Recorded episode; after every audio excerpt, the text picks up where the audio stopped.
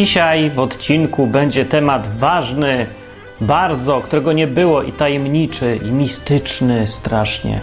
Dzisiaj będzie imię Boga.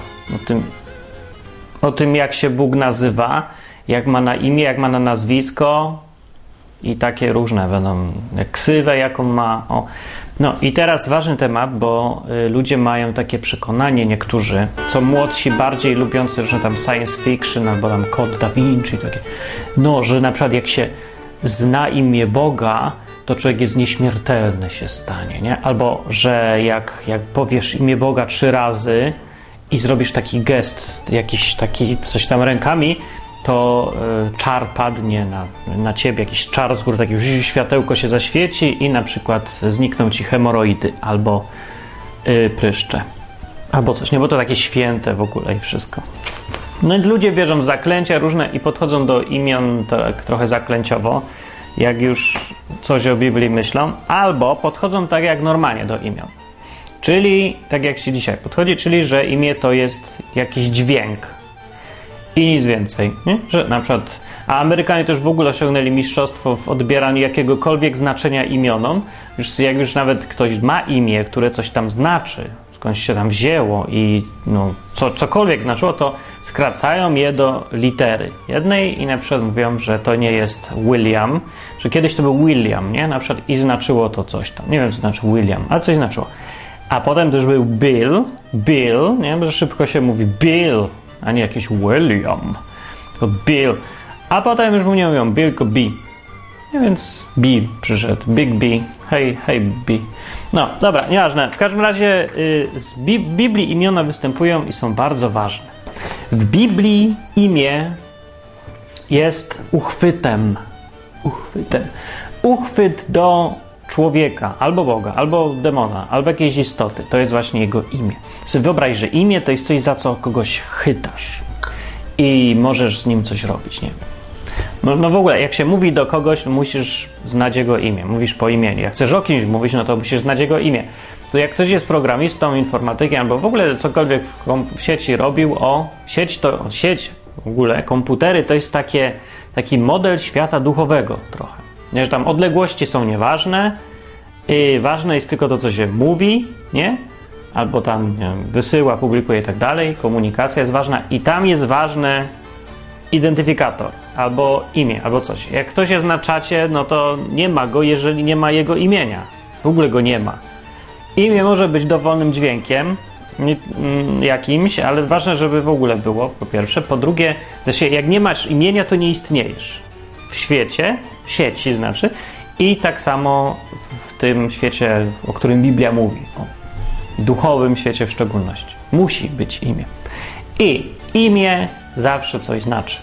Według Biblii, bo to jest program o tym, co według Biblii jest, co mówi Biblia. Więc w Biblii Bóg nadawał imiona ludziom. Często. I nie ma ani jednego przypadku, kiedy nadał komukolwiek imię, które by nic nie znaczyło. Zawsze to imię coś znaczy i nigdy nie jest bez powodu. Nigdy. Ani jeden raz. No, że czasami nie do końca jasne jest, jakie to jest imię, ale widać, nawet jak nie wiadomo do końca, jakie znaczenie, widać, że ono jest. Bo jest napisane, no bo zrobił coś takiego, dlatego go nazwano blablabla. Wiadomo, że blablabla coś znaczy, bo jest podany powód, że dostał na imię blablabla. I teraz, sam Bóg ma imiona.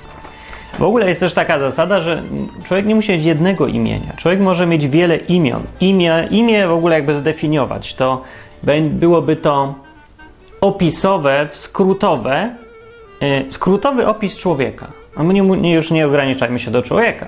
Skrótowy opis istoty, albo rzecz, albo zwierza, albo robaka, albo Boga, albo demona, albo kogokolwiek tam. Skrótowy opis. Jego najważniejsza rzecz, to co go wyróżnia, to jest jego imię. I im bardziej, w związku z tym, że to jeżeli tak jest, to im bardziej złożona osoba, im więcej ma w sobie różnorodności, cech wyróżniających ją, im bardziej jest nieprzeciętna, tym więcej ma imion. Więc już zresztą tak było w niektórych kulturach, chyba w Hiszpanii to było takie szczególnie widoczne, nie? Czy gdzieś w Hiszpanii? No, u Rzymian trochę. No więc było tak, że yy, o, wszystkich, prawie wszyscy królowie mieli ten, ten symptom, ale właśnie ten symptom, żeby sobie nadawać wiele imion, albo żeby je kolekcjonować. Im więcej masz imion, tym jesteś większy. Więc wszyscy królowie zawsze tam w tych czasach średniowiecze i później, jak e, się tam przedstawiali oficjalnie, to zawsze najpierw przez 5 minut mówili wszystkie swoje imiona, tytuły, nazwiska, pseudonimy i wszystko co się da. No bo to mówię, świadczy o tym, że osoba jest większa. Większa, im więcej ma określeń. No i nie wzięło się to tak kompletnie znikąd, ani żadna moda, bo to było stu, trwająca stulecie moda, to już nie jest moda. Więcej, tysię, tysiące lat właściwie. No, tylko to się skądś bierze. No właśnie stąd, że każdy rozumiał, co to jest imię. No dzisiaj nie rozumiemy, bo mm, właściwie jest to straszne się stało w tym w dzisiejszym świecie, co za paradoks, że niby wartość życia człowieka wzrosła, już się tak śmiercią nie szasta na prawo i lewo, ale z drugiej strony życie człowieka staniało. Znaczy, nie, jak to powiedzieć? Nie no, wartość życia wzrosła niby, ale z drugiej strony jakość tego życia, o, jest jakaś nijaka, bo człowiek stał się nikim w tych czasach. Nasze imiona nic nie znaczą, nic. Więc jeżeli nasze imiona nic nie znaczą, to i my nic nie znaczymy. Nie, niekoniecznie już mówię o tym imionach nadawanych formalnie, bo one w ogóle nic nie znaczą, bo to jest formalność. To jest to samo co jakiś numer, identyfikator. Równie dobrze mógłbyś mieć na imię ABC, CD, E, F, G w dowodzie i bez znaczenia. Ale mówię o tych używanych codziennie, w praktyce. Inaczej mówiąc, tak jak cię ludzie nazywają, to jest twoje prawdziwe imię, a nie tak jak ty masz gdzieś wpisane. To w ogóle żadnego znaczenia ma. Najważniejsze jest to, jak cię ludzie nazywają. Drugie w kolejności, jak ty sam siebie nazywasz. Nie? Czyli jak, kim jesteś dla siebie samego. I po trzecie, to gdzieś tam na szarym końcu, jak gdzieś tam formalnie ktoś tam napisał. Właściwie to, to już bardzo daleko.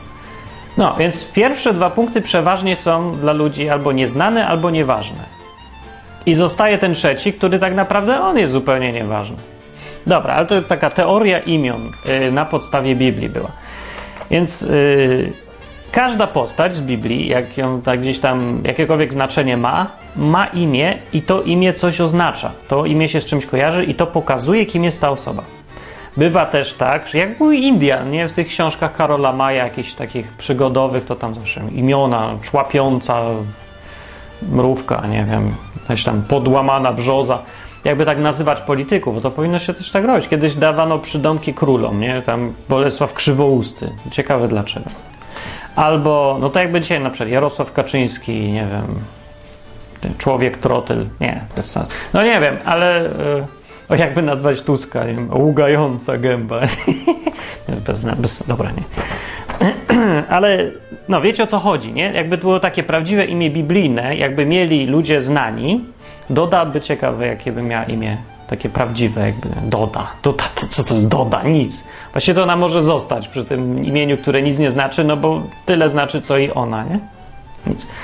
No, dobra, nieważne. Więc to jest ogólnie taka zachęta, żeby człowiek, który chce, yy, szuka tego, kim jest, chce odkryć, kim jest, powinien szukać jednocześnie tego, jak się nazywa. Właściwie szuka jednocześnie tego, jak się on sam nazywa swojego takiego prawdziwego imienia, za które się go łapie potem.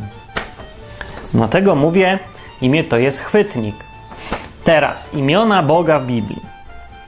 Jest ich pełno. Tak jak mówiłem, zasada jest ogólnie taka we wszechświecie, że im większa osoba, tym więcej ma imion. Im bardziej różnorodna, tym więcej yy, na różne sposoby można nazywać. I Bóg jest chyba na samej szczycie tej drabiny imion, bo yy, i Bóg, i Mesjasz, o którym też tu powiem, mają setki imion dosłownie. To znaczy, no, nie, nie wiem, nie, nie, każde określenie da się niby podpiąć pod imię, ale jeżeli spełnia te kryteria, że odnosi się tylko do tej jednej osoby i do żadnej innej yy, i mówi coś o tej osobie, no to to już właściwie jest imię, nie? Znaczy, jak się ktoś kimś powie dyrektor, to to jeszcze nie jest imię. Chyba, że będzie jedyny dyrektor na całym świecie i wtedy się do niego powie dyrektor i to już jest imię. No jest tutaj, są takie przykłady, ja zaraz powiem. Ale imiona Boga, jakie są w Biblii, są o tyle ważne, że e, opisują, kim jest Bóg w skrócie. Od razu, wiadomo. Poza tym, dobrze wiedzieć, co Biblia mówi o tym Bogu, znaczy jak on się w ogóle nazywa. Jeżeli już gadamy o Bogu, o Biblii i taki, no tam w jakichkolwiek bogach, takich sprawach religijnych, no to trzeba mieć wiedzę podstawową i po to ten odcinek jest. Więc przede wszystkim Bóg się nazywa słowem El. El po hebrajsku. W Starym Testamencie, mówimy na razie o tym, będzie obowiązywał hebrajski. No tam, łamane czasami może aramejski, nie właściwie, tylko hebrajski. I, yy, no bo Biblia po tym, w tym języku była napisana i Bóg się też nazywał w tym języku. Nie wiem dlaczego to, może lubi, może ładnie brzmi albo co. A w innych też. No ale Biblia, że z tym pisana, w tym języku spisana, to zostajemy przy tym. I no tak już zostało. Więc dużo imion Boga się bierze z tego słowa El. El. El oznacza wprost, e, mówiąc, mocny. Ktoś, kto jest mocny, silny, mocny. No i takie samo słowo można tego słowa używać jako Bóg. Ale zwykle się go używa w połączeniu z czymś tam. Samego słowa się rzadko używa, ale też El jednocześnie znaczy mocny, jednocześnie znaczy Bóg, tak się kojarzy. E, a po arabsku pamiętajmy słowo Allah i to jest dokładnie z tego samego źródła, też El, Allah i tak dalej. No, ale takie najczęstsze imię dla Boga w Biblii to jest Elohim. To jest liczba mnoga od słowa El, czyli tak tłumacząc całkiem wprost, to by było mocni, ale to nie da się tego przetłumaczyć, bo to słowo jest używane w Biblii w liczbie pojedynczej. Już o tym było kiedyś.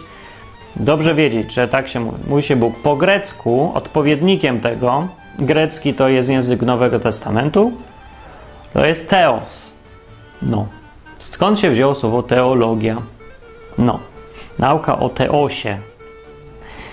Inne imiona popularne na Boga. El Shaddai, to znaczy wszechmocny, wszechwładca, taki wszech, wszechpolak, tylko że zamiast Polak to jest świat. Jakby był, była taka wszechpolska, tylko światowa, to by był właśnie El Shaddai. Ciekawe było. Po, Polska Shaddai.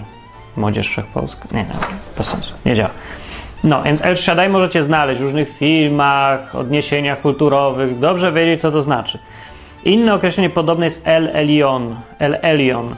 El Elion znaczy Bóg najwyższy. W sensie nie wzrostu, tylko pozycji. Po angielsku to odpowiednikiem jest słowo supreme, po polsku nie ma odpowiednika tego słowa, bo wyższy jest wieloznaczne.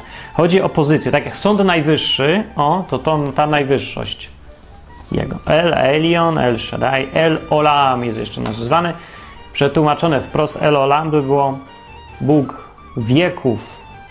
Chodzi o to, że wieczny jest Bóg. El Olam. Nie, to się mówi tak, wieków? Tak, na wieki wieków się mówi. No, no to, o, to jest to samo słowo. No, tak jest. No i ważne jest imię, które jest, na którym dyskutuje wiele ludzi przez lata, całe wieki, dwa tysiące dyskutują chyba o tym, albo więcej. To, co powiedział, jak się nazywa. Kiedyś go zapytano do czasów Abrahama, jeszcze później tam, znaczy do czasów którego? Mojżesza. Nie wiadomo było, jak Bóg się nazywa tak naprawdę. Takie jego imię najbardziej jego. Nie? Takie no bo te inne to są takie różne określenia, takie dodatki, jakby funkcje pokazują. Ale jak się nazywa ten Bóg? No i no i się w końcu przedstawił Mojżeszowi. Powiedział, że wcześniej nie zdradziłem swojego imienia, bo go Mojżesz zapytał przy tym krzaku, nie? Palił się krzak, przyszedł Mojżesz i mówi, że kto ty jesteś? A on mówi, że jestem Bóg Abrahama, Jakuba, kogoś tam, ale tamtym nie powiedziałem swojego imienia, a tobie powiem. Ja się nazywam powiedział: Jestem, który jest. Powiedział: A je, a szere je. Je, je chyba. No, no, jakoś tak. Jestem, który jestem w dosłownym tłumaczeniu. Nie da się tego inaczej przetłumaczyć. Jest stuprocentowo dobre tłumaczenie. No i nie wiadomo, co to znaczy. Nie, ale można się domyślić, że nie wiem, to jest gość, który jest zawsze. Jest. Skandal, nie wiem straszne jakieś, wyobrażajcie sobie teraz. Może to coś chodzi o to, że tam zależność czasowa, nie? bo człowiek to właściwie tak przemija, nie? że był, jest, ale to, co jest, to już teraz się zmieniło w był, a to, co będzie się zaraz zmieni w jest i natychmiast się zmieni znowu w był i człowiek tak nie może powiedzieć, że jest, tylko że tak przemija. A Bóg mówi, że jest. O, no może taka być sugestia, jak Bóg widzi czas jako cały przed sobą. Czas jest we wszystkich punktach czasu jednocześnie. Nie wiem, to są takie teorie, ale to by pasowało właściwie i by bardzo dobrze tłumaczyło, dlaczego, skąd się biorą proroctwa, jak to jest możliwe, że Bóg może wiedzieć, co będzie, nie ingerując w wolną wolę. No, No, ale to o tym już było kiedyś. Imię. E, jednocześnie wtedy, kiedy Bóg to powiedział, użył też słowa Jehowa, które się czasem mówi Jahwe, a tak naprawdę nie wiadomo, jak się mówi to słowo. To jest to imię, takie kluczowe imię Boga. Yy, identyfikator wszystkich identyfikatorów, klucz primary key. Nie wiem, jak to się mówi. Bez żargonu programistycznego. Największy, najgłówniejszy identyfikator. No więc tak naprawdę to zostało tylko spisane. J, H, W, H. Przy czym H to jest nie ma litera, albo litera H, albo litera, której nie ma. I może być tylko samogłoską, albo milczeniem, albo nie wiadomo czym. W związku z tym nie ma nikt pojęcia, jak to się wymawia. Znaczy, pojęcie to ma, ale nikt nie może być całkowicie pewny. No i dlaczego tak Bóg zrobił? Ja nie wiem, może po to właśnie, żeby ludzie, których często też na odwyku, rzadko, dobra, rzadko, ale czasem spotykamy i na odwyku w komentarzach, żeby ci ludzie, którzy mają tendencję do tego, żeby wiedzieć coś na pewno, ja wiem, ja wiem na pewno, wszystko wiem, ja wam powiem, żeby sobie uświadomili, że nie mogą nawet z pewnością totalną powiedzieć imienia Boga. Nawet nie wiedzą, nie wiedzą jak on ma na imię. Więc myślę, że znając poczucie humora Boga i taki jego czarny, trochę dziwny humor, no, no no, by pasowało, że to właśnie taką koncepcję zrobił, żeby się móc pośmiać tych mądrych, takich, co są wszystkiego pewni, a tak naprawdę nie wiedzą nawet, jak się mówi jego imię. No. Zresztą nie wiem, no, to są takie moje teoryjki. No, tak czy inaczej, jak to wymawiać? No, ja bym stawiał na Jehowa jednak. Albo Jahowa, albo jakoś tak. Coś koło tego. Największy to ma sens. Mm, przeciwko temu, żeby tej wymowie jest yy, taka koncepcja, że jak kopiowano Biblię, masoreci, jak robi Stary Testament, jak kopiowali, no bo w oryginale Biblii nie było samogłosek. W którymś momencie wymyślili samogłoski, żeby było wiadomo, jak to czytać. No bo już nie dało się tak łatwo ustnie przekazywać y, języka i lepiej by było, było już zapisać. To i w zapisie dorobili masoreci, czyli ci kopiowacze Biblii, dorobili samogłoski i do słowa JHWH dopisali samogłoski, żeby było wiadomo jak czytać. Więc napisali Jehowa. Ale zarzuca się, że tak naprawdę, no bo Żydzi mają taką koncepcję, że nie wolno mówić imienia Boga, tego Jego właśnie, tego największego imienia, bo nie wiem co. No bo wiecie, piorun z nieba i tak dalej. No, to bo się coś takiego stanie jak poszukiwaczach zaginionej arki na końcu. Także nieprzyjemne w ogóle ludzie, oczy wyjdą, strasznie. Nie wiem, co się stanie, ale że Bóg sobie nie życzy, więc nie robią. A może są przewrażliwieni, albo może jedno i drugie. I w każdym razie yy, Teoria jest taka, że masoreci nie zapisali prawdziwych tych samogłosek, albo czekajcie, że zapisali? Nie, że nie zapisali, tylko zapisali te samogłoski ze słowa Adonai, czyli Pan, ale tak ogólnie już Pan, Pan można mówić, no, Jehowa nie. I tak naprawdę, yy, nie, dobra, nie pamiętam tej koncepcji, jest jakaś taka pokawałkowana, ale ona się nie klei w ogóle, ta koncepcja, jak się przyjrzeć jej uważnie, bo Y, samogłoski w słowie Adonai i w słowie Jehowa wcale nie są te same. To są zbliżone, ale nie są identyczne. To nie pasuje coś ta teoria. No i że ma różne takie ułomności ta teoria, ale nieważne, no, nie wiadomo. No. To powiesz tak albo powiesz inaczej. Obaj nie jesteśmy pewni. No. Tyle możemy się zgodzić. Jedyne, co się wszyscy, którzy się kłócą, powinni się zgodzić co do jednego, że ich kłócenie się jest bez sensu, bo nie ma możliwości się zgodzić, bo nie wiadomo zwyczajnie. No, możemy tego tak, wiecie, przekonywać, że to jest prawdzie prawdopodobne albo tamto. Ale nieważne, no właśnie ludzie znowu mówią, że jej, ustalenie, czy się mówi Jehowa, czy Jahwe, czy jak ty mówisz do Jezusa na przykład. Jeszua, Joszua, Jezus, Jeszu, czy jeszcze jakoś inaczej. I tak się mnie o to ktoś zapyta też ostatnio w mailu, a już wiele razy się mnie pyta. Albo jak mówię do Boga, jak mówię Jehowa, to dobrze, jak a niektórzy mówią, że źle. Jak powiesz Jachwę, to dobrze, jak powiesz Jehowa, to źle. To nie jesteś w ogóle chrześcijaninem, albo w ogóle jesteś wrogiem Boga, albo jesteś fałszywie nauczasz i wszystko. To jest dla ludzi z jakiegoś powodu ważne. Ja nie wiem, jaki jest ten powód jeszcze. No może taki, że oni sobie wyobrażają, że Bóg to jest urzędnik. Jednak i jak powiesz źle jego imię, źle wymówisz, użyjesz złej samogłoski, to Bóg ci nie zaliczy egzaminu, nie? To tak wszystko jak ze szkoły się wzięło. Nie? Jak się pomylisz tam o, e, inaczej, przez góra, przez u otwarte, pyk, skreślone. Nie, do widzenia, już cię nie ma w tej szkole. Powtarzasz. No. Yy, no to ja tutaj przypominam po raz już nie wiem który, Bóg nie jest urzędnikiem, ani nie jest nauczycielem. I jeżeli Bóg by był do, tego stopnia małostkowy, to jest małostkowość. Odpowiedniego słowa używam. Małostkowy. Gdyby taki był, to nie byłby tym Bogiem z Biblii po pierwsze, bo ten Bóg z Biblii nie jest małostkowy, nie czepia się takich mało znaczących pierdół. A gdyby nawet był, i tak powiedzmy, że nie spisali w Biblii, że on był taki małostkowy, drobiazgowy i czepiał się nieważnych rzeczy, okej, okay, no to, to ja nie wiem, czy by chciał takiego Boga. No, co to za Bóg? No, jakiś, co to jest w ogóle? Znaczy, co, bo ja powiedziałem A zamiast E, powiedziałem Jehowa zamiast Jahwe i, i już nie wejdę do nieba, tak? Czy co? Czy Bóg mi y, poza, zabije mi mojego kota, bo powiedziałem źle nie, o jedną spółgłoskę mniej, czy co? Bez sensu w ogóle. Nie, nie, nie wiem, jak sobie ludzie Boga wyobrażają, ale strasznie nierealistycznie. Jakoś tak magicznie, nie? Więc ja dalej, nie wiem, może jest w tym jakaś y, prawda taka gdzieś tam ukryta głęboko, ale jej nie widzę. Ja widzę tutaj czepianie się i małostkowość. Jeżeli ktoś taką wagę przywiązuje do, y, do wymowy. I tak to wymawiamy źle. No ja nie umiem dokładnie wymówić tak jak Hebrajczycy dzisiaj, dzisiaj mówią, Izraelici, ani już tym bardziej tak jak mówili 2000 lat temu, bo nie wiadomo jak mówili 2000 lat temu. No więc mamy tylko przybliżenie trochę tego wszystkiego. W miarę blisko zapewne jest tak, ale no pewnie niedokładnie.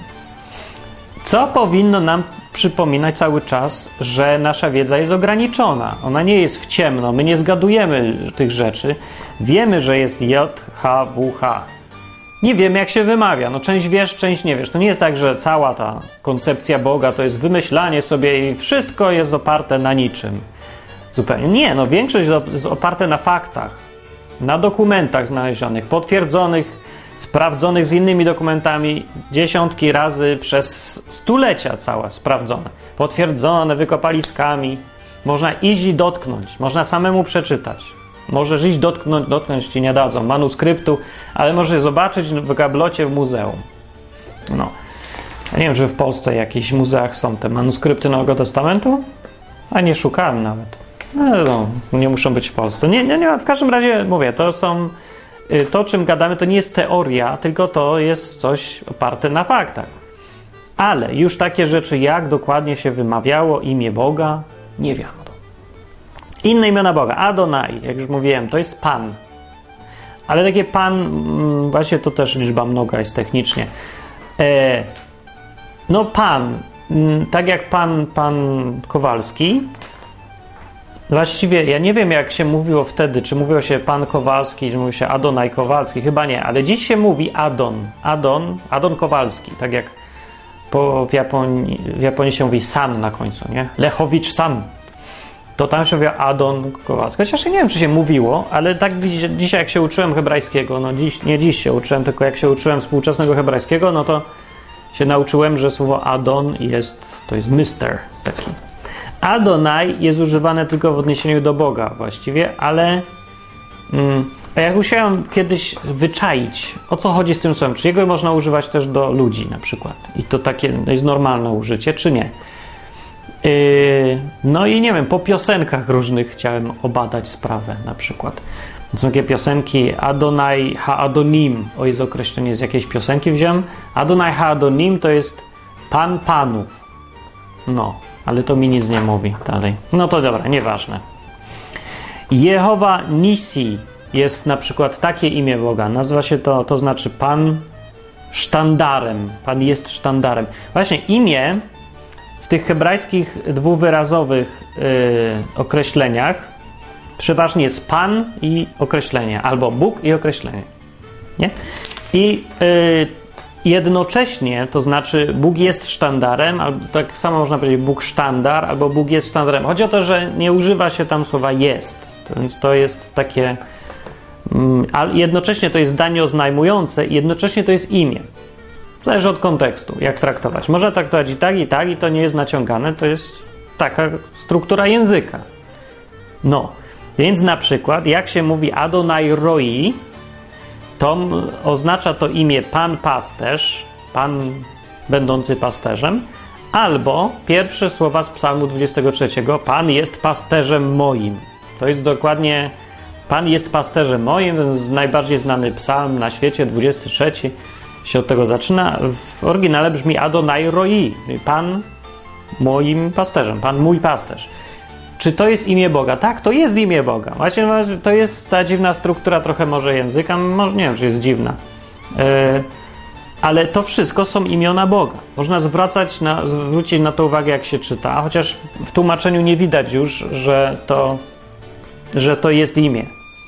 Mm, tylko po prostu zdanie oznajmujące. Ktoś mówi o tym, że Bóg, Pan jest jego pasterzem. No, właśnie z oryginału wynika, że to jest uniwersalne bardziej. I dlaczego to ma znaczenie? No dlatego, że jeżeli to jest uniwersalne takie imię Boga po prostu, no, to y, jest użyteczne nie tylko dla tego, kto to pisał, to nie, nie dowiadujemy się, że tylko dla Dawida Pan był jego pasterzem, tylko Pan jest ogólnie pasterzem. To jest jego imię. Pan jest pasterzem. No. no nie wiem jak w tym przypadku, ale w innych to się bardzo dobrze sprawdza i widać. Łatwiej też zrozumieć, o co temu Bogu chodzi. Dlaczego jest taki, jaki jest.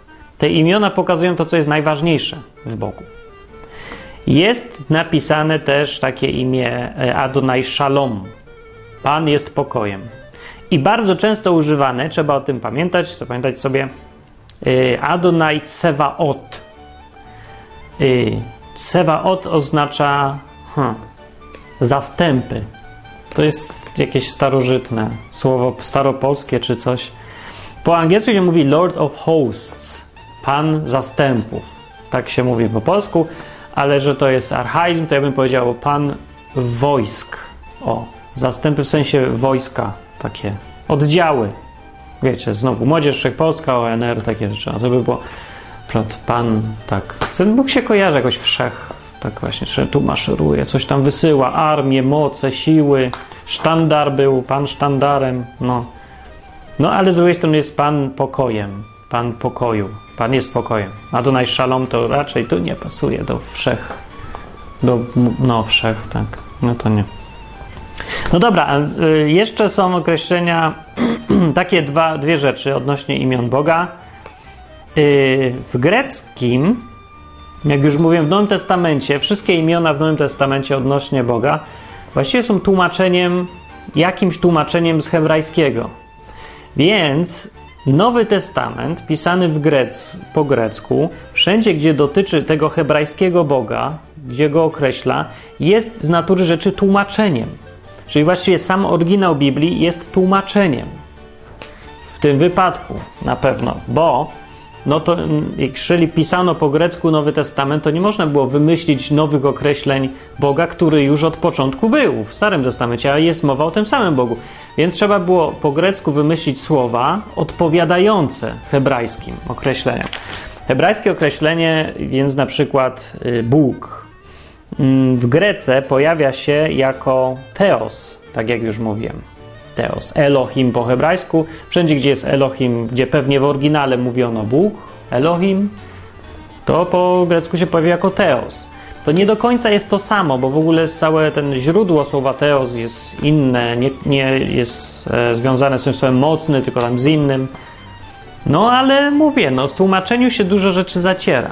Dlatego, jeżeli chcemy dobrze zrozumieć, jak najlepiej się da, jaki jest Bóg, to musimy przez cofać się w tych wszystkich tłumaczeniach zawsze do oryginału. I nawet jak się czyta Nowy Testament po grecku, to jeszcze nie ma co spocząć na laurach, bo to jeszcze nie jest oryginał. Taki całkiem oryginalny. Przecież ci, co pisali Nowy Testament po grecku, mówili to samo do siebie po hebrajsku, nie? używając hebrajskich słów, tych starego, ze Starego Testamentu. Więc Stary Testament jest fundamentem. To jest źródło a i tak nie do końca na 100% wiadomo, że to jest ten oryginalny język, na przykład e, w którym ten Bóg mówił do Mojżesza. Nie? Mógł mówić jeszcze w innym. Ja nie wiem, może mógł być po egipsku. No. Znaczy, jak się mówi w Egipcie po egipsku? Był taki język egipski w ogóle wtedy? Ja nie wiem, jaki był wtedy. Nie wnikam, mogę zapytać eksperta. Ale. Yy, to wszystko, to pamiętanie o tym, że im, mm, że cofać się można jeszcze dalej niż tylko do tego, co mamy spisane w Biblii, że dalej jest Biblia, tylko ona już jest trochę tłumaczona.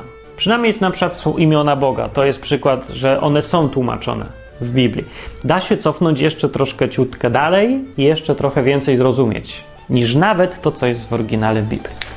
Takie. Ale to tak dla dociekliwych. Dobra, o imionach Boga po grecku. Jest na przykład słowo użyte despotes. Despotes. Słusznie się kojarzy z despotą, bo to jest właściwie to słowo. Tak jest nazwany Bóg w pięciu miejscach w Nowym Testamencie. I e, to oznacza władcę, nie? takiego wiadomo, despota, despot, władca, ale w tym słowie podkreśla się posiadanie. Podobno.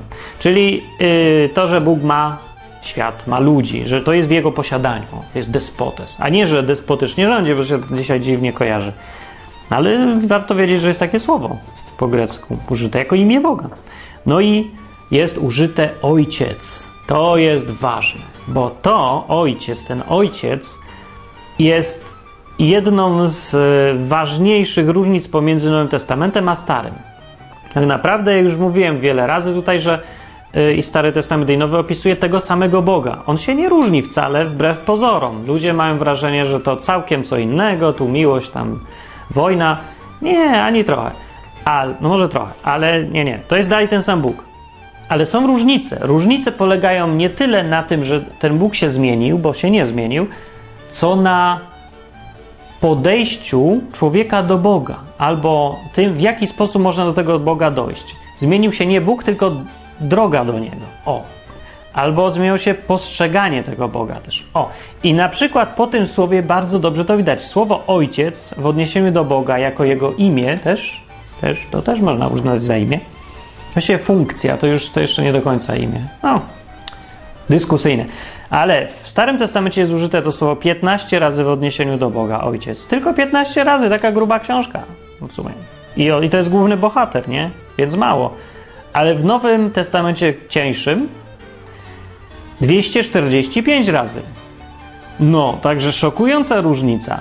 Bóg się pokazuje jako ojciec. No był w Starym Testamencie, tak? Proroc mówi, że jestem ojcem i matką nawet mówi, że Bóg jest też matką świętą jest.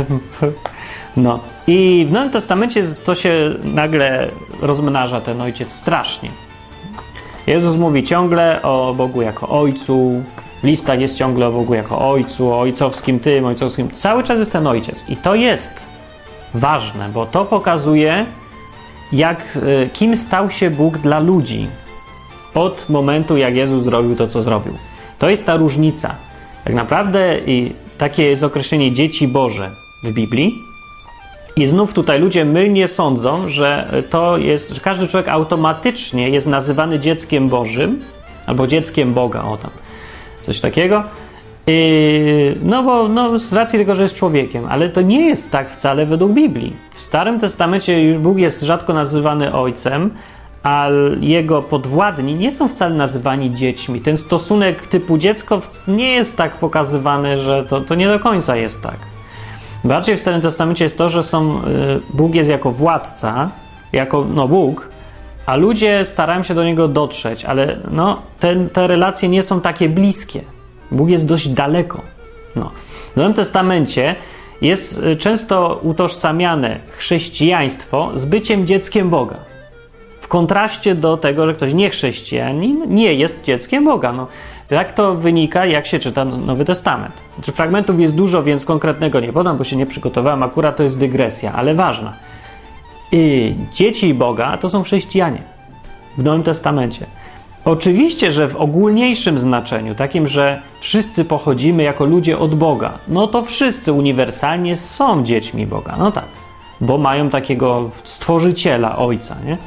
Ale to jest, jeżeli chodzi o pochodzenie, no to wszyscy są dziećmi Boga, ale jeżeli chodzi o relacje, o rolę, o pozycję, to tylko chrześcijanie są nazywani w Nowym Testamencie dziećmi Bożymi, dziećmi Boga, jak to tam chce określić. No, tylko oni mają tą pozycję.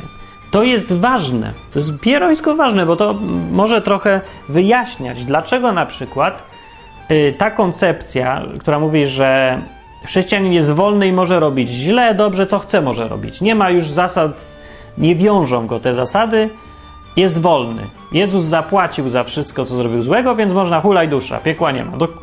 Do, dosłownie. Hulaj dusza, piekła nie ma. No to jest, to jest chrześcijaństwo. No tak. Tak wynika z Nowego Testamentu. I teraz oczywiście tutaj krytycy mówią, że to jest coś nie tak w tym, bo przecież to by znaczyło, że człowiek może być zły i robić źle, chrześcijanin. Że co mnie powstrzymuje przed tym, żeby robić cały czas źle, kraść i w ogóle? No, dobre pytanie. Na pewno nie zasady i nie prawo, bo to nie jest częścią chrześcijaństwa. Nie, nie, chrześcijanin nie podlega prawu już, bo prawo zostało już zapłacone, zostały to wszystkie wymagania prawa zostały spełnione, prawo już nie, no nie obowiązuje. Znaczy jest, ale co byś nie mówił, zawsze możesz się wykupić. Masz nieograniczony nieograniczoną ilość kart wychodzę z więzienia. Jak ktoś grał w Monopol, to tam są takie karty. Wychodzisz wolny z więzienia. Karty należy zachować do wykorzystania lub sprzedać. No, to masz teraz nieograniczoną takie, nieograniczoną ilość tych kart. Właśnie ten, to, co zrobił Jezus, to zrobił to, że dał, rozdał takie karty za darmo. No i możesz sobie mieć. Jak do niego należy, każdy, kto jest chrześcijaninem, ma takie karty. Więc prawo jest bezużyteczne, jeżeli chodzi o sądzenie chrześcijan, ale no, ma dobre inne strony. Może pokazać, co jest dobre, co złe, może nauczyć, może, ja wiem, przypomnieć takie różne rzeczy. Może, no tak, naprawić trochę sumienie, które się mogło trochę poprzestawiać w życiu w współczesnym świecie. Ale pytanie było, co, yy, co powstrzymuje chrześcijanina przed robieniem złych rzeczy? Jak mówię, nie prawo, to co? No właśnie to, że w Nowym Testamencie dla chrześcijanina Bóg jest ojcem a ty jesteś jego synem, córką, dzieckiem. I to powstrzymuje. I to wystarcza. Właśnie zmiana podejścia ze Starego Testamentowego, opartego na zasadach, przepisach, takie jak w szkołach polskich, w ogóle polskiej rzeczywistości, na takie ludzkie w Nowym Testamencie, oparte na więziach, relacjach ojciec-syn. To jest ta zmiana bardzo istotna. To powstrzymuje i to jest skuteczne. Bo może to sobie teoretyzować, czy to będzie działać, czy nie będzie działać. No słusznie by sobie człowiek teoretyzował, bo to wcale nie jest takie oczywiste, czy to działa lepiej. Ale mamy praktykę, widać praktykę, od 2000 lat widać tą praktykę i ona od 2000 lat się sprawdza, ta praktyka. Człowiek, który, y, człowiek woli e, kierować się w życiu wcale nie zasadami, tylko relacją, stosunkiem jakby do innego człowieka. Człowiek, który kocha kogoś drugiego, nie potrzebuje zasad, jak się, jak się e, wobec niego zachowywać. Znaczy, no wiadomo, potrzebna jest, żeby wiedział, co ten drugi myśli, żeby go nie skrzywdzić. Potrzebna jest mądrość i tak dalej, ale co do samej chęci nieczynienia krzywdy, krzywdy, to wystarczy. Wystarczy, że się kogoś kocha, że się ma z nim fajną relację i nie potrzeba wprowadzać kodeksu nie? W większości rodzin y, raczej nie ma tak, że y, rodziny sobie ustalają prawo, spisują sobie na, na takim zeszycie i cały czas żyją według tych zasad i według tego prawa. No mogą mieć jakieś zasady domowe organizacyjne, ale stosunki między ludźmi są oparte na relacjach.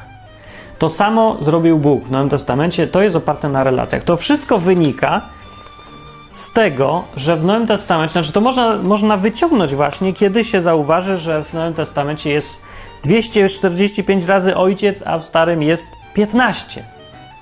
Tej, wyciągając konsekwencje z samej tej wiedzy, że tutaj takie imiona Boga są użyte, a tam nie, można się już coś zrozumieć lepiej. Dlatego imiona są ważne.